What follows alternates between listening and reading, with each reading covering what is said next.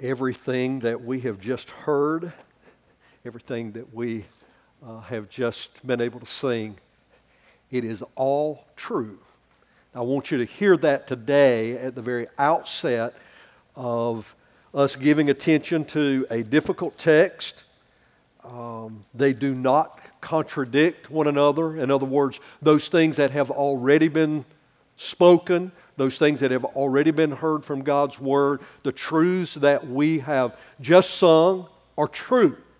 Uh, and they stand alongside of uh, and help us understand uh, the, the difficult text that we will give attention to today. If you have your copies of Scripture, if you will turn uh, to Hebrews chapter 10, uh, we'll be giving our attention to the last portion of chapter 10, beginning in verse 26.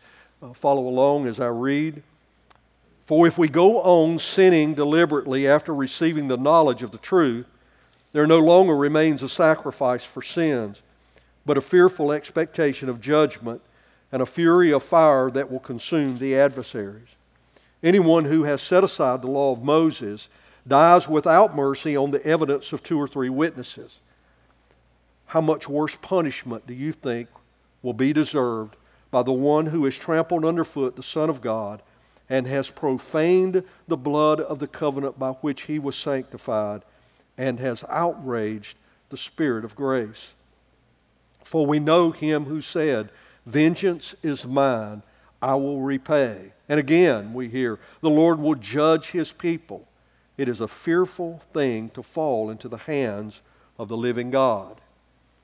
But recall the former days when, after you were enlightened, you endured a hard struggle with sufferings, sometimes being publicly exposed to reproach and affliction, and sometimes being partners with those so treated. For you had compassion on those in prison, and you joyfully accepted the plundering of your property, since you knew that you yourselves had a better possession and an abiding one. Therefore, do not throw away your confidence, which has a great reward, for you have need of endurance, so that when you have done the will of God, you may receive what is promised. For yet a little while, and the coming one will come and will not delay. But my righteous one shall live by faith. And if he shrinks back, my soul has no pleasure in him. But we are not of those who shrink back and are destroyed, but of those who have faith and preserve their souls. John Piper wrote The Christian church in America suffers from about 350 years of dominance and prosperity. He goes on to say, What I mean by dominance is that in most of American history, being Christian has been viewed by the wider culture as normal, good, patriotic, culturally acceptable, and even beneficial for the most part. He says, What I mean is, is that prosperity is seen in being Christian and has generally resulted in things going well for those in America who profess Christ and who are quote unquote Christian. Since the Christian ethos has been dominant, it has also been a pathway to success. Success, he means, by suffering.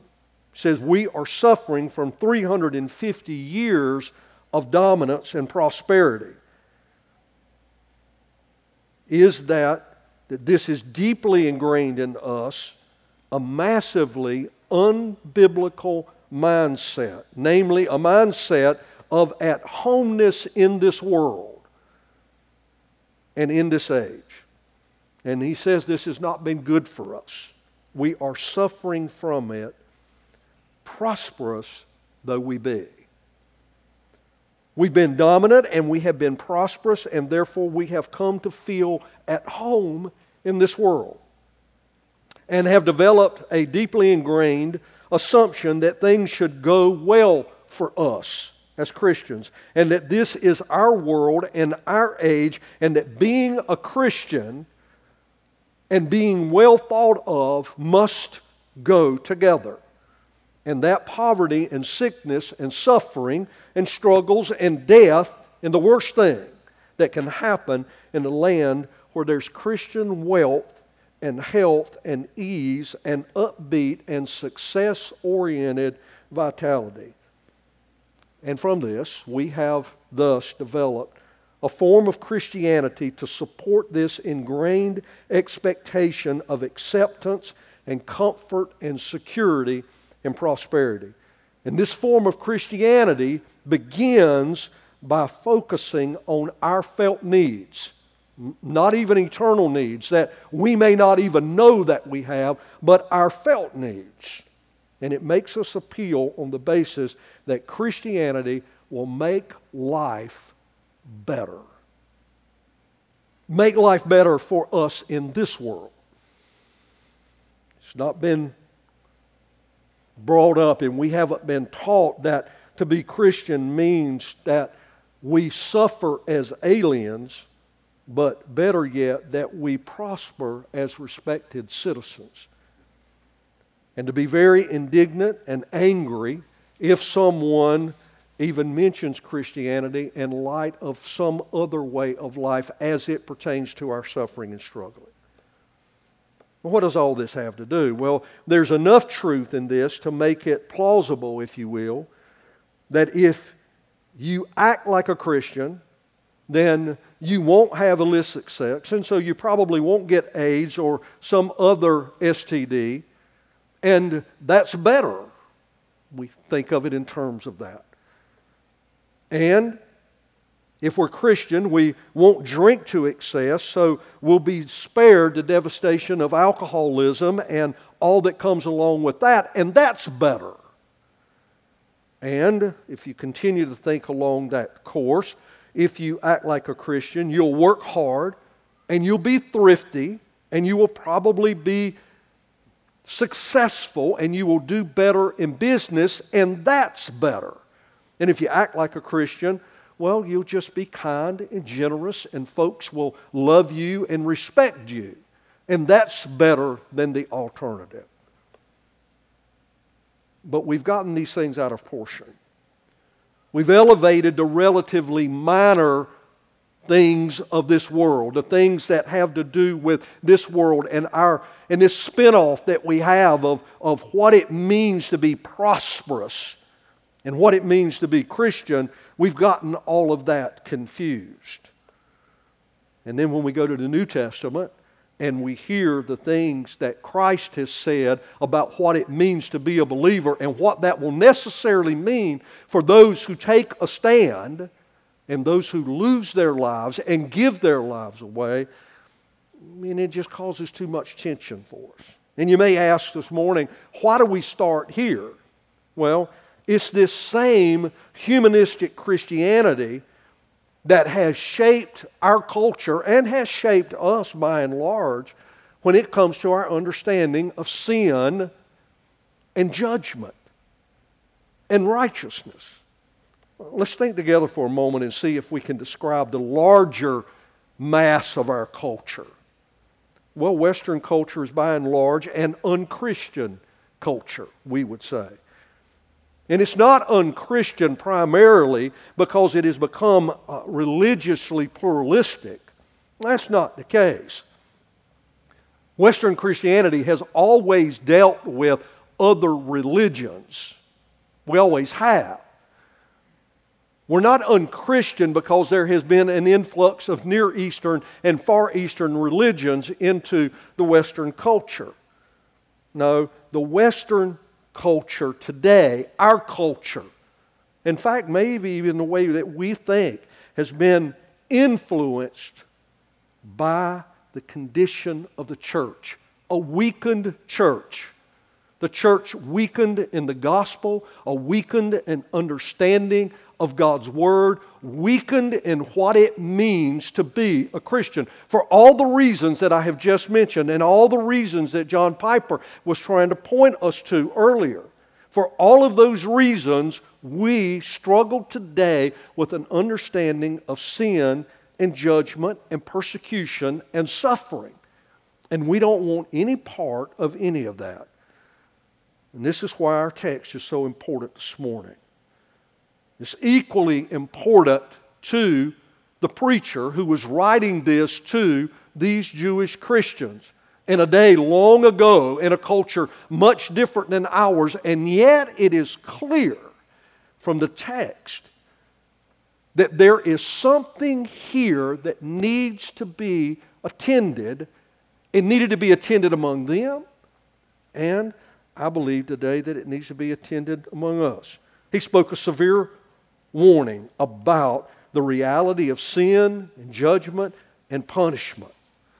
Where, when we look at the text, it's clear the finger was not pointed to the people outside of the church, but the finger was being directly pointed to the people inside of the church. Now, I'm not here today finger pointing because, mind you, I am a part of you and you are a part of me and we are a part of this together. So, if there are any fingers that are being pointed this morning, it is the finger of God being pointed toward each one of us as we at least try to honestly consider this text and what it means for us here today what it means for us in the days and the years to come.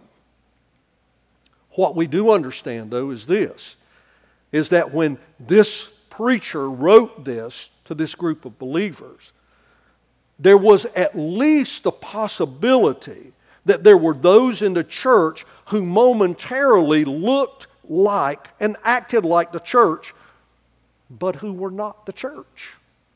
Think about that. I want you to know there is a big difference between those who have spiritual interest and those who are regenerate. I've been reminded of that as I have dealt with this text and the others in Hebrews because I recall over and over again, even since no longer than we have been together, of those who have come here to Oak Valley for short periods of time who had a spiritual interest, but who may not at all be regenerate. Think about that. There's a difference. And the second thing is that the preacher didn't know who these people were. When he looked at the congregation, when he sat down and penned this, I don't think the preacher had any one particular person in mind. I think he was just warning the church that they were along a trajectory that could, under the persecution that had come and the persecution that would come, they were in a place where there was the possibility of those who were not regenerate that they would expose their unregenerate state. Now, is that a good thing or a bad thing? Well, if we listen to John Piper, and I think that there is some merit in that, that it would be a good thing because if we were persecuted as a church, the question would come, naturally come, would everyone who is claiming Christ today still claim Christ? If it wasn't in your best interest to be a Christian, if it wasn't so popular to run into Christian circles, if it didn't look well for you to be at church, if things were not good for you from the government standpoint, if there was the plundering of property and the beheading of people and the crucifixion of those today who profess Christ, would we still be quick to profess Christ. If it was no longer popular, where would we be?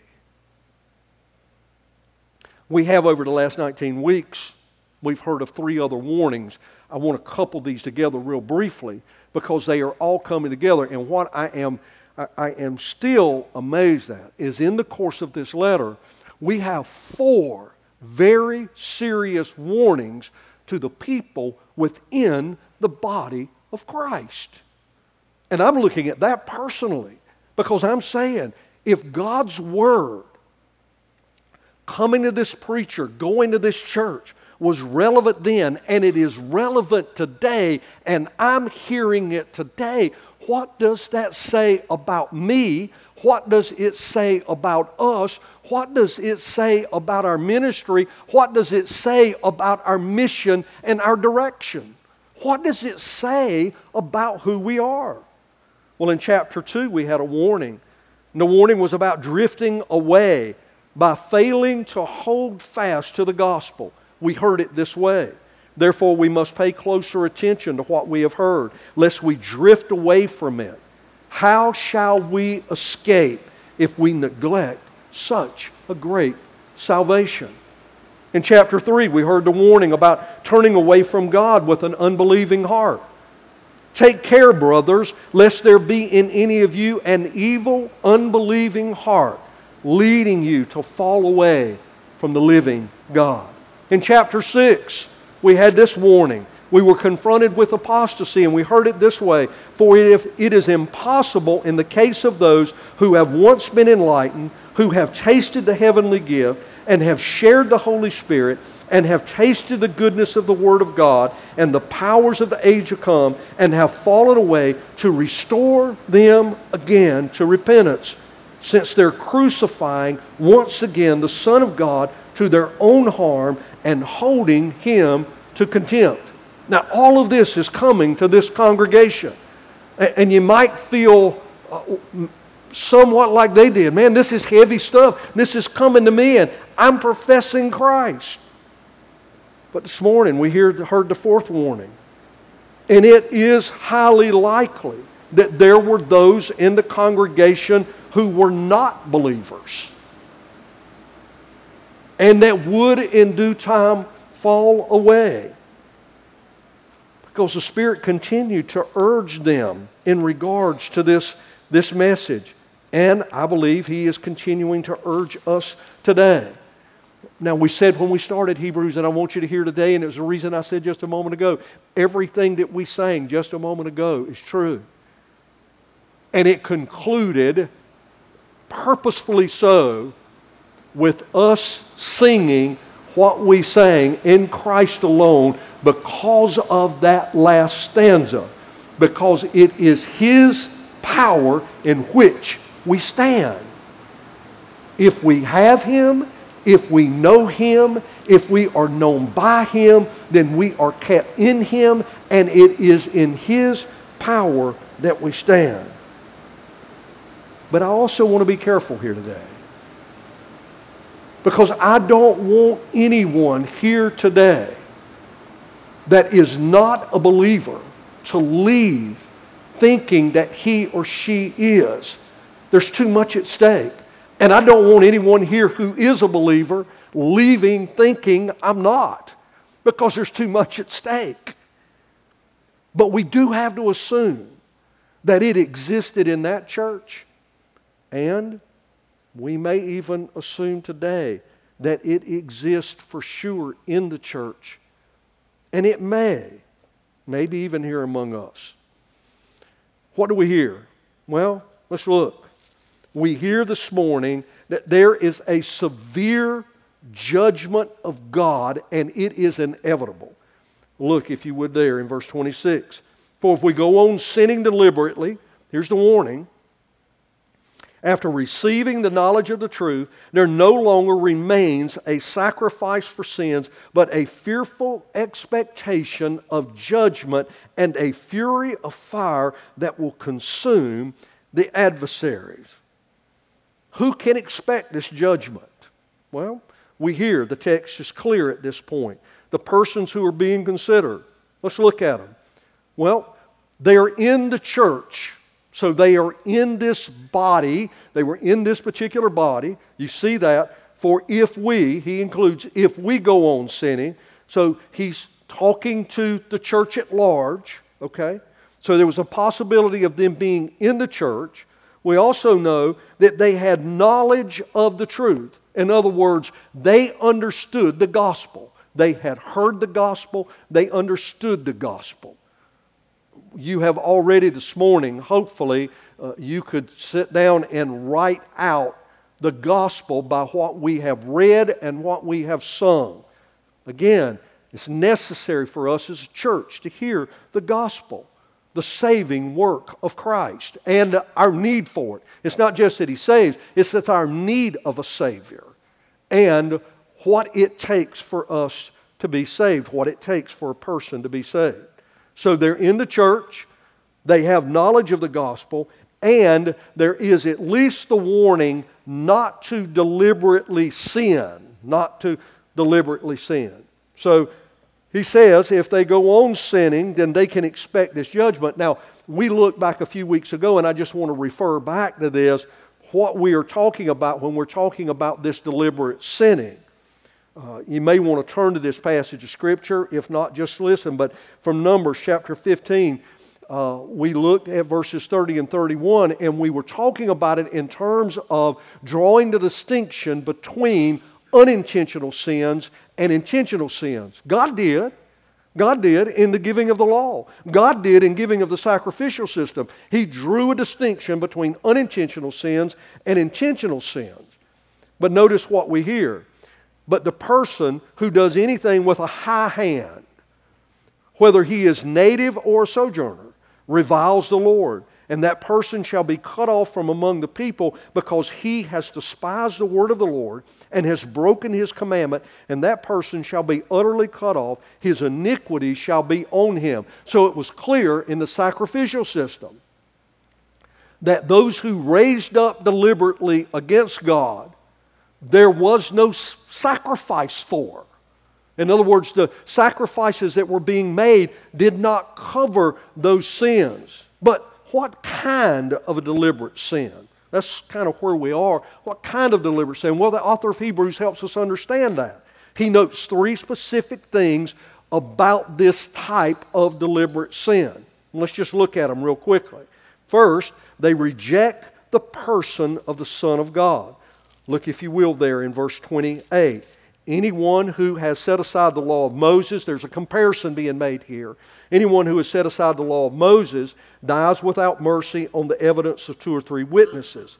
How much worse punishment do you think will be deserved by the one who has trampled, first, trampled underfoot the Son of God? In other words, the one who has rejected Jesus Christ as the Son of God. You say, now wait a minute, you said they were in the church. Yeah, I did. They're in the church. But also remember this we said there is a difference between spiritual interest and regeneration. There's a difference between having interest in spirituality, having an interest in the church. There, is, there are some good things that have come, there is a good thing, we'll say some, and I'm having to stretch this. There's a good thing to some degree that has come out of a seeker sensitive movement. And that is, is that it has caused us to give attention to trying to connect with people. I would argue for all the wrong reasons, but at least trying to connect with people. The point that I'm making here is, is that if we are friendly and seek to be friendly and winsome, we have a better chance of establishing relationships with people, okay, than if we are unfriendly and we are unwinsome. In other words, if we act like we don't care about anyone and we're not a friend, we probably won't have a friend. We probably won't make a friend. But if we seek to be friendly, we are likely to develop friendships. Now, the end of that for us in the gospel is is that I have seen people that have come into the life of various bodies because of relationships, which are a good thing, but never have been pointed to the gospel, have never been explained the gospel do not have an understanding of sin, do not have an understanding of the judgment of God, don't have an understanding of the atoning work of Christ. They have connected with the church because of friendships, and they get connected in an affinity group, and they're just friends, and they will be there for a while. But you have noticed, if you've paid any attention to the church at all, they soon go away. There is a warmness about being in a context where people are friendly. That can even be true for us today as we seek uh, to, to be welcoming, to be friendly, to engage our community. All of those things are good. But there is the possibility of someone coming in just because they're longing for relationship and they get caught up in the warmness of the church, but are never regenerated. You see what I'm saying? So that's what we're looking at here. Someone who ultimately, at the end of the day, will reject that Jesus Christ is the Son of God. Look at the other thing that we recognize. In fact, Jesus said in John 14, uh, whenever he was addressing Philip, uh, he, Philip said to him, Lord, show us the Father. Uh, and it's enough for us. And Jesus said to him, uh, Have I been with you so long and you still do not know me, Philip? Whoever has seen me has seen the Father. How can you say, Show us the Father? Do you not believe that I am in the Father and the Father is in me? The words that I say to you, I do not speak on my own authority, but the Father who dwells in me does his work. Believe me that I am in the Father and the Father is in me, or else believe on account of the works themselves. What Jesus was pointing to is if you reject me, you have rejected the Father. So we see in rejecting Jesus as the Son of God, the Father has been rejected. But notice what else we see. Not only did they trample underfoot the Son of God, but also they profaned the blood of the covenant by which he was sanctified. In other words, they reject the atoning work of Christ on the cross. Now, it's not uncommon today to talk with people, even people in the church, who will attest to the fact that Jesus is the Son of God but who will not hold that his death and his burial and his resurrection are the very source of life for them. And how would they if we are teaching and holding on to teaching moralisms as a way ultimately for salvation? In other words, if we're here each week and I'm telling you how you can be better next week, so hopefully you can be on track to live a better life, then what I have done is I have pointed you some other place than the atoning work of Christ for one's salvation. So there is a rejection of the atoning work of Christ. And then notice the third thing that happens and has outraged the Spirit of grace. It is a rejection of the person and work of the Holy Spirit. Jesus addressed this with the Pharisees in Matthew 12. You'll recall that after he cast out the demon, the Pharisees come back and accuse him of what? They say, You cast him out by the power of Satan. And then Jesus goes on, if you remember, and actually begins to teach them about the seriousness of blaspheming the Holy Spirit. That's exactly what's taking place here. There's a rejection of the Father and the Son and the Spirit. Did you get it while ago whenever we were singing in Christ alone? Did you get that we sang to the Father and we also had an expression to the Son and to the Spirit?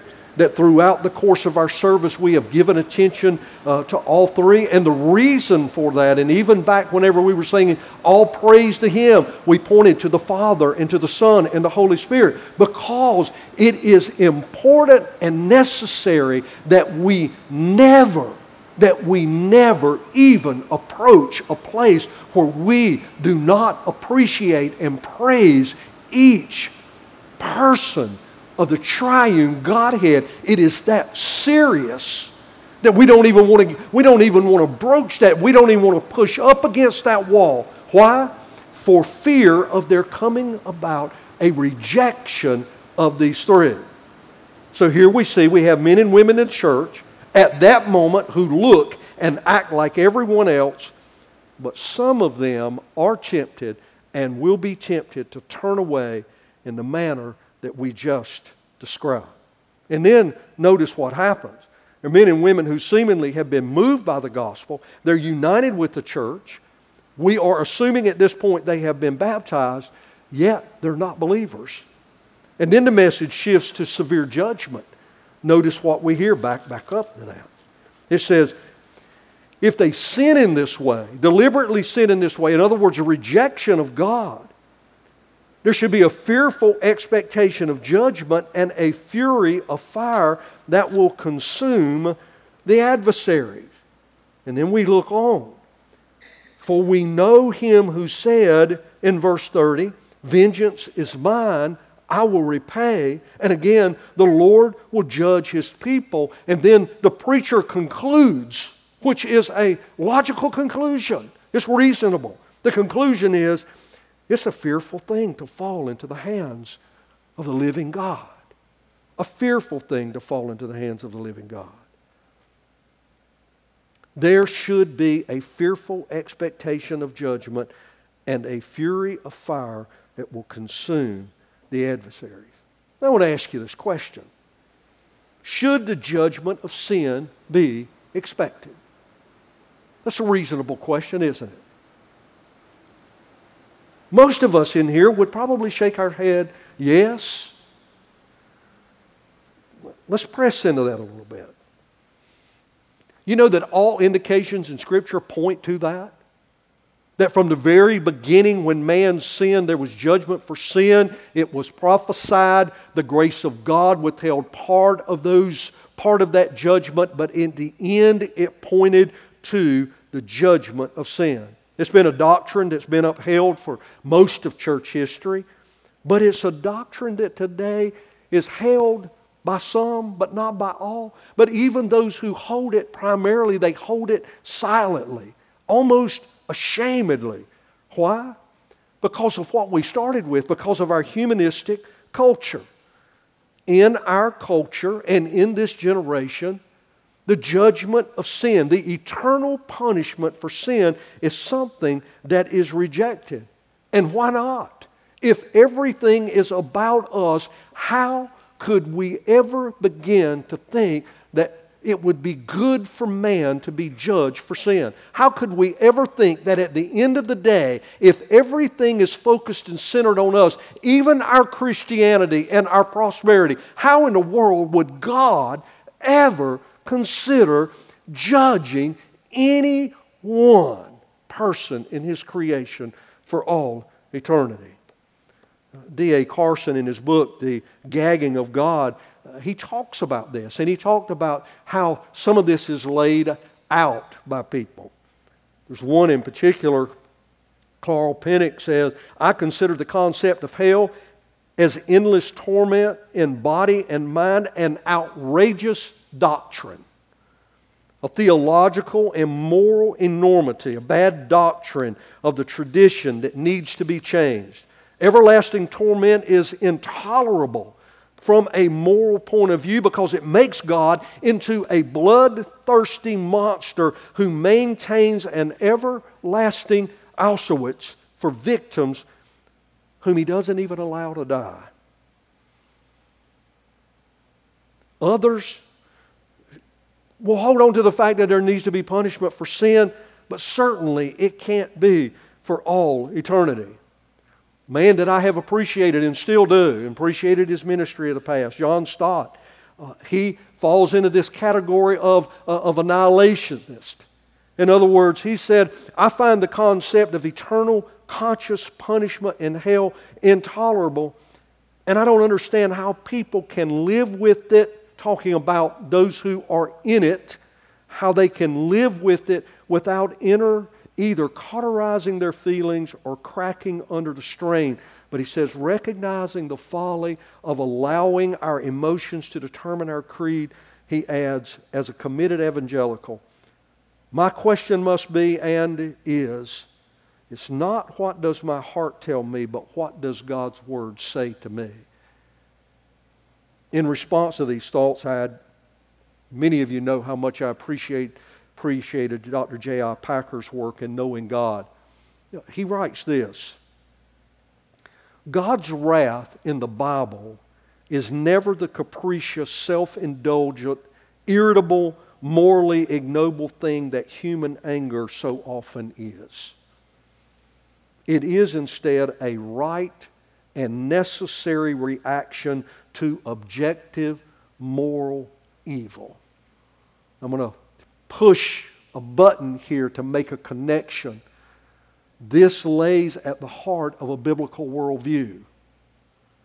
this rests foundationally in a biblical worldview.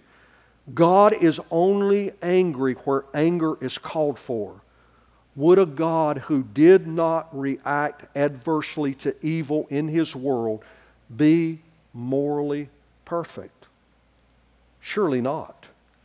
But it is precisely this adverse reaction to evil which is a necessary part of moral perfection that Scripture has in view when it speaks of God's wrath. This righteous anger, the right reaction of moral perfection in the Creator towards moral perversity in the creature so far from the manifestation of God's wrath in punishing sin being morally doubtful, the thing that would be morally doubtful would be for Him to not show wrath in this way. Why do we mention that? Well, it's clear from the text that the person who rejects Christ, hear this, please, denies his atoning work and rejects the Holy Spirit will and should expect eternal punishment. Even if that is under the pressure and fire of persecution, if we abandon and turn away from Him, then we should expect that because that is what will come. And these are hard words. Hard words. And I don't believe in anyone who speaks them lovingly with the recognition of the severity and the seriousness of this, relishes in hell fire falling upon anyone. I don't. Some of you may have read at some point in time, even in a literature class, Jonathan Edwards, Sinners in the Hand of an Angry God. He was brokenhearted when he delivered that. He wasn't standing up, pointing a finger and screaming and hollering as if somehow he found some satisfaction in it. He understood the seriousness and the severity of this. After it's all said and done with, the point is not that God is morally objectionable in his punishment of sin, but that sin is so morally repulsive that it rightly deserves punishment. Hear that again. At the end of all of this, it is not that God's punishment of sin is objectionable, morally so, but that sin is so morally repulsive that it rightly deserves such punishment. Now, why is this important? Because this is captured in this context just before we get an incredibly encouraging word. Everything pointing to Christ. And then we hear this word of encouragement. He says, But recall the former days when you were enlightened. In other words, when you were awakened to your sin, when you came to understand the gospel, you endured, at that time, you endured, notice, a hard struggle with sufferings. Sometimes you were publicly exposed to reproach and affliction, and sometimes you were partners with those who were treated this way. But you had compassion on them in prison and you joyfully accepted the plundering of your property. Notice this is where they had been, and the heat was being heightened under them now to return to that. And he was encouraging them to stay the course. That's why this morning we began singing the way that we did and looking at the psalm the way we did and recognizing where the psalmist was. And yet his claim and his hold and his steadfast grip was on the reality of these things that, notice, the author of Hebrews says, since you knew that yourselves had a better possession and an abiding one. In other words, they were willing to relinquish their lives, their property, and all that they had I wonder today, I really do, I wonder today if there would be a willingness, an absolute willingness for us to do this today. if it meant giving up everything that we own and laying our lives down even for the cause of Christ. I, I really do believe that we have been hindered because we have not been persecuted, because we don't know yet. That is even more the reason why we are here today pleading to walk alongside of each other, to help us persevere and endure to the end. Because should that become a reality here today, we will need each other to visit one another in prison, to come alongside of and share food when the other's goods have been plundered, to provide a safe haven when the home has been taken, to walk alongside of the, of the, the, the lady and the child who's left, but the husband is in prison. Those are the realities of the way these people were having to live and had lived. And that's what they're being called to do. So when Adam dealt with us this morning in our confession, I hope you didn't get a warm, fuzzy feeling about who we are as we are connected in Christ, but that you sensed a strong bond and need that God has established that in Christ as our friend, He carries us and leads us through by using each other, enabling us to persevere to the end. And when we fail, He will not. I hope you sense that. This is the reality of where we live. It's the reality of what it means to be Christian. I want us to close. We need to close. I want us to close here. Close with what? I've been intrigued by this statement the better possession and an abiding one. What does that mean? Well, if Scripture interprets Scripture, and I believe that it does, and if this letter interprets itself, and for the most part I believe it does, I just want to take a run through some of the things that we have already heard. I'm not even going beyond what we have heard. Of that which is better, I'd say best, but I'm going to use his word better. Better and abiding. You know what the word abiding means? It means it doesn't go away. It's there. When my home goes away, this is there. When my health goes away, this is there. When my friends go away, this is there. When my family's gone, this is there.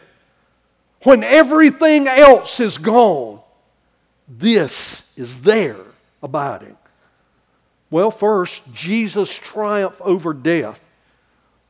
2:15 we read, he meaning Christ himself likewise partook of the same things that through death he might destroy the one who has the power of death that is the devil and deliver all those who through fear of death were subject to lifelong slavery. That is best. That is abiding. There's the final rest that we have been promised that we looked at in chapter 4 and verse 9. So then, there remains a Sabbath rest for the people of God. That abides, that is best. That is what awaits us when we are talking about the promises of God. That is what we're looking for. All of our enemies are subdued. Why? Because all of Christ's enemies are subdued in chapter 10, verses 12 and 13. But when Christ had offered for all time a single sacrifice for sins, he sat down at the right hand of God, waiting from that time until his enemies should be made a footstool for his feet. How do I know that those are my enemies too? Because I have already heard that he did what he did for his brothers and sisters. There is the perfect purification of our conscience, which enables us, if we have trusted in Christ, not to walk in condemnation and feel the heaviness of that guilt any longer. In chapter 9 and verse 14, how much more will the blood of Christ, who through the eternal Spirit offered himself without blemish to God, purify our conscience from dead works to serve the living God? That is best. That is abiding. Hear this He has forgotten and removed our sin. In chapter 8 and verse 12, for I will be merciful toward their iniquities, and I will remember their sins no more. That is abiding. That is forever. That is best. Being brought to and being made near and remaining near to God. That's a pretty big one, isn't it? For on the one hand, a former commandment is set aside because of its weakness and uselessness, for the law made nothing perfect. But on the other hand, a better hope is introduced through which we draw near to God. But he holds his priesthood permanently because he continues forever. Consequently, he is able to save to the uttermost those who draw near to God through him, since he always lives to make intercession for him. You know why we can sing what a friend we have in Jesus? And that that is who I should pray to, and the reason that I can go there and bear my troubles. You know why? Because he is sitting at the right hand of God in his role of eternal high priest, interceding for us. That's what we read and looked at a few weeks ago in chapter 7. And then this, this will end it here for us. This, this just kind of seals it. We are God's own. O W N. We are His and we will know Him. Chapter 8, verses 10 through 11, I want you to turn there. Here's what this covenant that we have been talking about. Here's this, here's this word where we hear, therefore, do not throw away your confidence, your confidence in Christ and this new covenant. He said, don't throw it away in verse 36 For you have need of endurance, so that when you have done the will of God, you will receive what is promised. What is promised in the covenant? Hear this. Here it is. For this is the covenant that I will make with the house of Israel after those days, declares the Lord. I'll put my laws into their minds and write them on their hearts. And I, listen, see that? What does it say? I will be their God. Which means what? I am His because He is my God. I'm owned by Him, I'm kept in Him, and they shall not teach each one his neighbor and each one his brother, saying, Know the Lord. Why? They shall all know me from the least to the greatest. Take any one of those, stack it up against a family member, family members relationship as great as they are, a friendship as great as they are, a vocation as great as it is, an education as great as they are,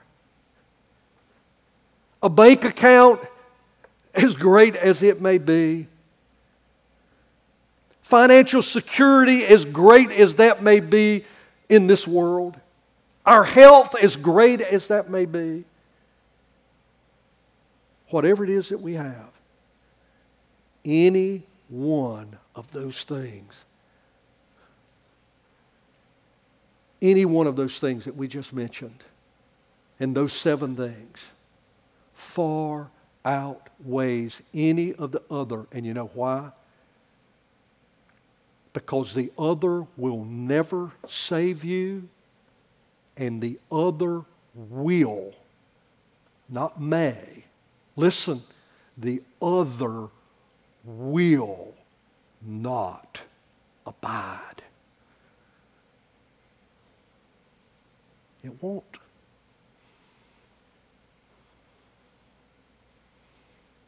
I've stood over the grave of too many people.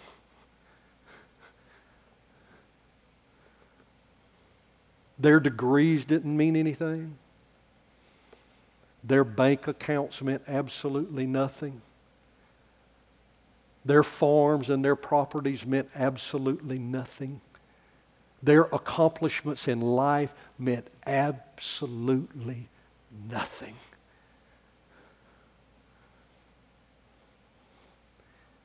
They weren't best and they weren't abiding. So, what do we do? We encourage each other to that end. And I want to close with this word. Verse 39. This is us, okay? We're not just believing it. If we're in Christ, this is us. We are not of those who shrink back. We are not of those who shrink back and are destroyed, but of those who have faith and preserve their souls. And our word would be, as Mooney comes to lead us to the table, God grant that to be so in each one of us.